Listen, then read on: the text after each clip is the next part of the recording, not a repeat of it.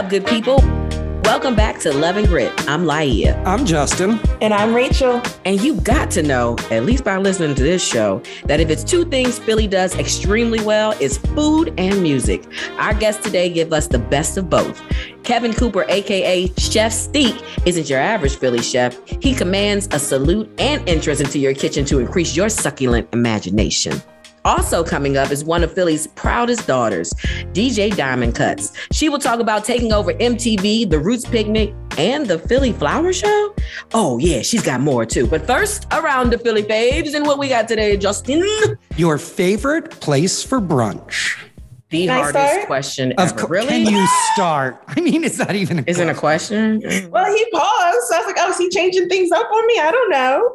I'm going to say, actually, you guys, we have a lot of amazing brunch yeah, spots. it's a we, like, problem. She's leading up to she's going to give more than one answer. because That's I what's can do what I want. so I'm going to say Booker's in West Philly. oh, look at you Um, better be black. All right.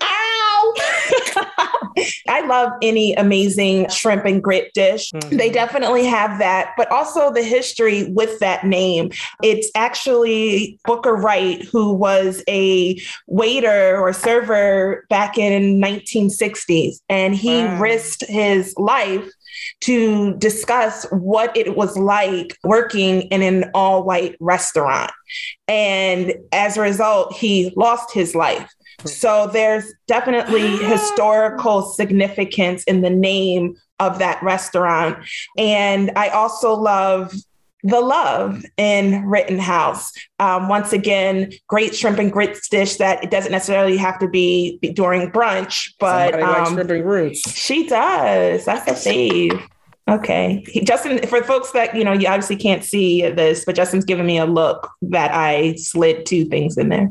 I- I- I'm okay with. There's a lot of brunch places. It really And, is. like, a hard question. it's also become like a religious activity. Like less people go to church and more people seem to go to brunch and think of it religiously. And so the basic, classic, best, if you're going to you- tell someone where to go to What brunch, you, what's it gonna say? What you gonna say? Don't Parc, Rittenhouse Yes. Square.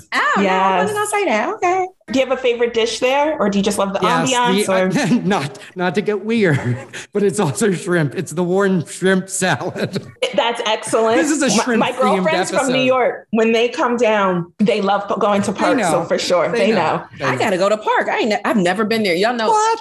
'Cause Put it I've on the list. I, it's on Right. the list. First of all, when we break down brunch, this is a whole topic in itself because are we talking about brunch with or without alcohol? Because you know, Oh sometimes no, you the have good food, to. Yeah. but sometimes the best food don't have alcohol. Example, Sabrina's. It's the, Sabrina's. the amazing Legendary. French Good toast. point. Exactly, Sabrina's. So that's why I say Sabrina's you can find all over the city. They got multiple locations. And also, I just wanted to throw in for alcohol North Third because Okay.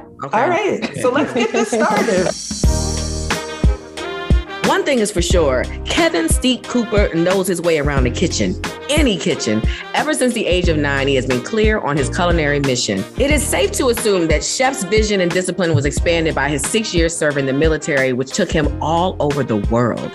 That experience provided the base of his passion. Yes, combining American fusion with Asian and Caribbean flavors and spice. All these factors, with the added value of graduating valedictorian and receiving a degree in specialized technology and restaurant management from J&A Institute of Culinary Arts, birthed the delicious, competitive hands behind one of Philly's newest restaurants, Succulent Imagination. Oh, and if those credentials aren't enough, we should mention Chef Steak is also the winner of Food Network's Guy's Chance of a Lifetime, Guy's Grocery Games, Cooks versus Cons, and he also competed in the Food Network Canada Fire Masters. I told y'all, any kitchen, oh, and yours too. Hey, what's up? Wait, I so mean, this my, voice is amazing. it is. You know, listen, I think we need a, a fourth person uh, for the podcast. man, if I had a dollar for every time I heard that, I wouldn't have to do no cooking at all. For. Well, we're gonna work on that. All right. Tell us this. You have appeared on so many television competitions related to food. How did you first get started in that arena? I watched Food Network food competitions for a really long time. When I came home from active duty, I started my business, which was Succulent Imagination Catering. I decided to apply for a game show, which was called Beat Bobby Flay. And the producers from Cooks versus Cons gave me a call. I got the show and I won. Tell everybody about what an audition tape is like for a show like that for all these. Shows. Yeah, so so basically, the producers hit you up. You send them a resume, and then they set up another Skype interview with another producer. And then you you pretty much got to show them your culinary skills. If you can cook, show them some dishes. Just basically show if you can, like if you have that TV presence, pretty much. Mm-hmm. And then you might have another interview. They narrow it down to the wire because it could be you and 50 other people at the end, but they only need three they submit it to the top producers and then you get chosen and then you move forward from there. What's the pressure like? Here you are, you're recording hours, there's the competition, there's the other folks that are involved. Did you feel like there was a lot of pressure in doing these shows the first time? What was that like for you? when I was a kid, I was very timid and shy into myself. So this is something I always wanted to do. So when it, when I did that first show, for me, it seemed like it was like a natural thing. Obviously, I'm a little nervous because I want to win and I'm competing against other chefs, but it was easier than I thought it was going to be. So it really wasn't no pressure. The only thing I can do is just pretty much be myself. A lot of people say, How is it with all these cameras in front of mm-hmm. you cooking? And I don't know, I felt like it was like a part of me. Did any time were you ever like stumped? You know, some of these shows where they give you a secret ingredient or you don't know what you're going to have for a recipe ahead of time. Um, were you ever stumped in, during any of these competitions? Yeah, like uh, like obviously with Cooks versus Cons, I had to use hazelnut as a ingredient. So they had chocolate hazelnut spread, hazelnut coffee, all these different hazelnut ingredients. And it's a difference between a really, really great chef and a competitive chef. You can have a really great chef who might not know how to go into that arena and know what to do in that element. Competitive chefs are different. Not only do they know how to cook great food, but they also know how to compete. We are kind of like in our own lane. Like, and that's just my opinion. What did you make with the hazelnut? I made empanadas. So really? I did my own. I, I, did my own dough. I made like a curry and cabbage stuffed empanada with some hazelnut, chocolate hazelnut spread. The judges was like, I don't think this cabbage gonna work. I don't think this. I, I said, I said, but listen, I'm telling you guys that my whole concept is Caribbean Asian. I love right. like and, and when cabbage. you get an egg, wow. when you get an egg roll, what's in it? It's cabbage. Yeah. I'm just putting the curry, the ground protein, and the cabbage together and I'm putting it in the empanada crust. That's all I'm doing. Tell us about your Philly roots and how did cooking become a calling? My mom and my pop, they grew up in in like around Temple University area, like Eighth and Diamond around there. Nice. And I grew up in Huntington Park, which was one of the roughest part back in the early 90s, late 80s, with the whole crack pandemic that kind of went on around that time. And it was rough. So for me, I always wanted to cook. I always had it in my mind that I wanted to cook, but I was a little afraid to do that. But did somebody in your house cook? Like, where did the inspiration come from? I mean, obviously, my mom was a good cook, but I've been cooking since I was nine years old. We had this big tub of peanut butter in the back of the kitchen collecting dust. And I asked my mom, listen, can I go and use the peanut butter? She said, yeah. So I went there and I made peanut butter cookies every single day. And, that don't uh, make no sense though, chef, because you saw peanut butter, but you didn't know what else to make the peanut butter cookies with. How did you, as a nine-year-old? I just was experimenting. Wow. You know, my mom allowed me, she just allowed me to do what I wanted to do with the peanut butter. And I was just experimenting. Like it wasn't no recipe book. It wasn't no online where we can kind of Google a recipe. So I just took peanut butter, flour, egg, things that I felt like made sense. And at How what point did, did your family say, "All right, enough with the peanut butter"? How long did it take Yo, before like, they were like, like, "Come was like Two weeks after that, because I was making them every single day in big batches, and my mom was like, "Listen, boy, now it's time for you to use use a, a can of tuna or something. Just use something else." I'm getting tired of these peanut butter cookies, and then from there, I was just experimenting with different, you know, foods in the house. And then I was also interested in cultural cuisine. Mm-hmm. So I would go to like, as I became a teenager, I would go to like Asian markets, Caribbean markets to try out like different uh ingredients to kind As a teenager. So by by the time you're a teenager, what you cooking? What's your thing? I was very interested in like Caribbean food. Jamaican food was really really good to me. Puerto Rican food was really really good to me, and I grew up in a culture full of Jamaicans and Dominicans and Puerto Ricans, and I would Ooh. befriend the kids, be up in their house in the kitchen with their mamas. Late teens, early twenties, I was dating this old head, this Jamaican old head lady. Yeah, that's how you learned your uh, jerk. Yeah, I was with the jerk, the brown stew, the ackee and saltfish, beef patties, all that. She was a really, really good person, but I was more interested in the food. I ain't gonna say that I was just using her for her techniques now, you know, that's kind of wrong. But Yeah. the gist of that relationship was more so I learned a lot about her culture when it came Yeah. down to the food, you know. So people used to be like, Don, you cooking this jerk better than she cooking. it. So Right. it got to that level. People will ask me, Are you Jamaican? Are you Puerto Rican? Are you Dominican? Are you from? And I'm like, No, I'm not. You know, this is just the type of food I learned how to cook. I'm just a regular black boy from North Philly. And this So- is before you went to move to the military and went and got the whole international experience. Yeah, this Like- was a few years before I joined the military and started traveling and going to these different countries and trying out food from all over the world. Like that's when Asian cuisine kind of became my thing. Okay. Because I went to Japan, I went to Korea, I was in the Philippines. It was just like all these different That's a lot of different kinds of Asian food. And people just assume that Asia is just like Chinese. No, is you got Japanese, you got Indian, you got all these different, you know, cultures in Asia. And I can't like put it in a small box because I love Asian cuisine from the whole continent. Where do you like to eat in Philly? So you know what? One of my favorite spots, it closed down. Now it was called Aqimero and it was on 16th and Walnut. And I'm so I think about that all the time. You know, COVID kind of closed a lot of our favorite restaurants Mhm. down.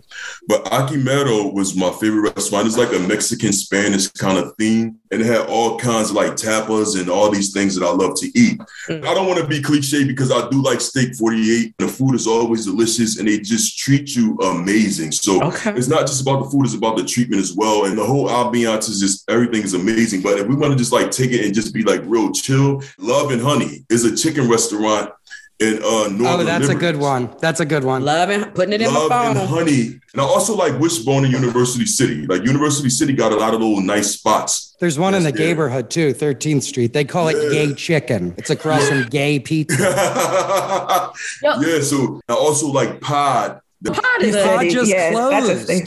pod Pod And it closed. became well, but no, there's a great story to it. Now Okay. it's called K-Pod, and Peter What? Serpico joined with Stephen Starr, and it's this great Korean barbecue place. We Oh, so it's actually have still like Stephen Starr. good Okay. Korean barbecue Wait, it's place called in K-Pod. Philadelphia. Now, let me write that K-Pod. down. Ah, Listen. Chef is writing something Because- down now Because from I need to go there because Korean is one of my favorite Asian cuisines. Can I ask you, Chef, when did you realize that you were born and bred in a chef food town? You know, I never knew that. Like, you know, the, coming from the hood, we grew up in a box. We don't know nothing outside the box.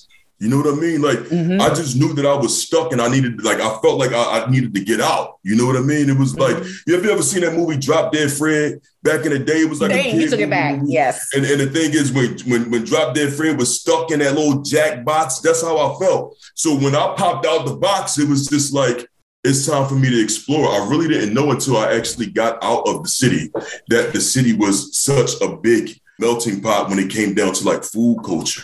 Yeah. And top chefs, I was curious, like, if you formed any bonds with some of your brethren now, knowing that like Philly just does it when it comes to chefs and top chefs and stuff. With, Can I tell y'all something? Please, to be honest. Yes. I'm, yes. I'm very like to myself, and I spent a lot of time. I spent almost seven years out of Philly, and when I came back, I did another six years in the National Guard. So when I was on the last show, Guy's Chance of a Lifetime, Guy Fieri was like, "You need to be doing more than what you are doing. You are a gem." And the thing is, a lot of people really don't know who I am until I pop out. It's like I pop out and they're like, "Who is this guy?" So I do know a lot of amazing chefs in the city, and I know of the top chef that came out of Philly. I know of Kevin Sbraga, who had his restaurants on Broad Street. They might know about me, they might not, but I'm really like just really like just humble, stay to myself kind of a guy who is inspired by all the amazing chefs that's around. So you see the name of the podcast is Love and Grit. Yes. What does love and grit mean to you? You gotta love what you do, right? You gotta love the people who love why you do it and love who you do it for. But that grit part is the part where you are constantly swimming against the current to become great, right? Like you gotta have that oomph. You gotta have that push to kind of make it happen, man. And the grit is just the strength and also the confidence. And that's one thing that the military has given me to become successful in this industry is confidence and discipline. And a lot of that comes from that grit. Listen, you should know that there is a very special selection of Philly born and bred folks that we Philadelphians have agreed to and deemed the voices of our city. DJ Diamond Kut's lineage combined with the legacy she has built, refining her skills in this DJ capital, aka Philly, taking those skills to some of the biggest stages in the world, and her actual standout, straight Philly forever young voice has led her to this elite club of ambassadorship. It's also led her to this elite club of love and grit guests who return to our show for a second time. Why? Oh, because she's got all kinds of dope stuff going on, and we need to know and be a part of all of it, period. Yo, our girl is a new queen of Yo MTV Raps. Welcome back to the show, Diamond Kuts. No, oh, excuse me, Tina Dunham. Who is that? AKA Diamond Kuts. Me and Quincy Harris just had this conversation today about when you drop your moniker and you give the real government, that's when you know you done made it and you're ready for some transitions in life. Yes. Yes, you know, I'm ready for the transitions all day. We talked to you at the beginning of the pandemic. You've done a lot in the last mm-hmm. two Oh, yeah. years. How did this all happen? My goodness. The pandemic was, was hard on a lot of people, but entertainers all around, they were able to kind of virtually do their thing. And I had to physically be in any particular place. I want to say I've made the most I've ever made during the pandemic. Yep. Because it was like, I didn't have to go anywhere. And everybody was doing virtual events and I was doing virtual parties. I mean, literally two, three times a day. You know what I mean? So in the beginning, it was like, oh, I don't know what's going to happen, you know, but you know, you kind of put money aside for rainy days or whatever. Mhm. But when it happened, the virtual events was going crazy and I was taking advantage of all opportunities. I didn't say no to anything. No, you clearly Yeah. did. You got 19 Yeah. jobs now. No, yeah, yeah, yeah, yeah. And um, I always, Laia knows, I always been having like multiple hustles and stuff like that. So Philly style. That's where I Um, yeah, learned from I- y'all. Like I learned from y'all. yeah, like I, I always had like multiple hustles and stuff like that. So when the pandemic came, I was like, this is kind of exciting. How am I gonna make this work? And I made it work. because I swear we talked to you during COVID, and you was Yeah. kind of like, I don't know how this is gonna go. You're So right. it was You were feeling a little depressed and you talked about it. Yeah. Yeah, I was. I I didn't know how I was gonna go, and out of nowhere, things just started picking up. And then there were a lot of other things too that I can't forget. Envy had a few virtual events, and I was doing Envy's events. And D Nice had a few events, and I was doing his. It was a lot of things that kind of went into it because I don't want to. You know how people be like, "Oh, I did all of this on my own. It just happened." No, there were like Hmm. little bits and pieces of things that happened throughout the time where I was exposed to a different crowd. So in the city here, everybody knows, okay, Kuts, you know, she does her thing on the radio, she does her things at the parties, but then even going live, I always went live. You know, you could go back on my Instagram and you could see before the pandemic, I used to go live at the radio station, like, you know, on Instagram live. But now it became a thing. Everybody was doing it. So my I guess my talents reached beyond Philadelphia and then people just started hitting me up and it just a lot of love, a lot of opportunities happened for me. And that speaks though to your energy. It, it speaks to, of course, you know, that type of support system and networking, but your energy and your positivity, which is amazing that anytime you're in the room, people can feel that and not simply through your music. I know for me, every time I'm on your Instagram page or you're live or you're at an event, I love your fashion. So do you have any collaborations as it relates to fashion or do you even work with a stylist? Good Tell me about Rachel. that because I just love it. That is a good question. A lot of times I be winging it, but um, for like for like the big events, like or not even the big events, but the um when you go to like TV appearances and things like that, I definitely get a stylist because the thing is I don't want to have forever. You just want to hold it for a little while, borrow it, and give it back. Right. Um, Forget about that part. Yeah, but normally it's just me. I kind of just go in my closet and pick out what I can. A lot of the times on your off time, you buy things and like, I'll just keep this to the side Yep. and to bring it out. I got my own kind of style. I feel like I don't follow trends. I follow like what I love, like what I like. Absolutely. I like, and I put it together. But thank you because you know I be thinking I'm like I don't know what I'm doing. but I No, I love it. I love it. You're Yeah. always a fresh approach, and yeah, I love your style. So so then can we just get to the meat of it then? Can we can can we talk about your TV show? Yes, Ooh, yes, let's do it. yes. I mean, this is- moment. Gigantic. This is huge. Yeah. Like Diamond Kuts Yo MTV Raps. You're bringing it back. Yeah, that was a blessing in itself. You know, sometimes you get like emails. A blessing. A blessing. A blessing. Yeah. So I don't have I don't have like an agent or a manager or anything like that. When people book me, they go directly through me. They emailed me. That's what was in the headline. It was like Yo MTV Raps, and I just clicked it open, and I'm like, oh snap, this is a thing. So you know, I got on the phone with them, and they were like, we love you. We really would love for you to be a part of the show you know, I had to do a couple, you know, a couple like auditions and stuff like that. And it was just a mess. I do the show with Conceited, who's also on Wild and Out. Did they tell you why they wanted you? I want to hear you say it. Why they wanted you?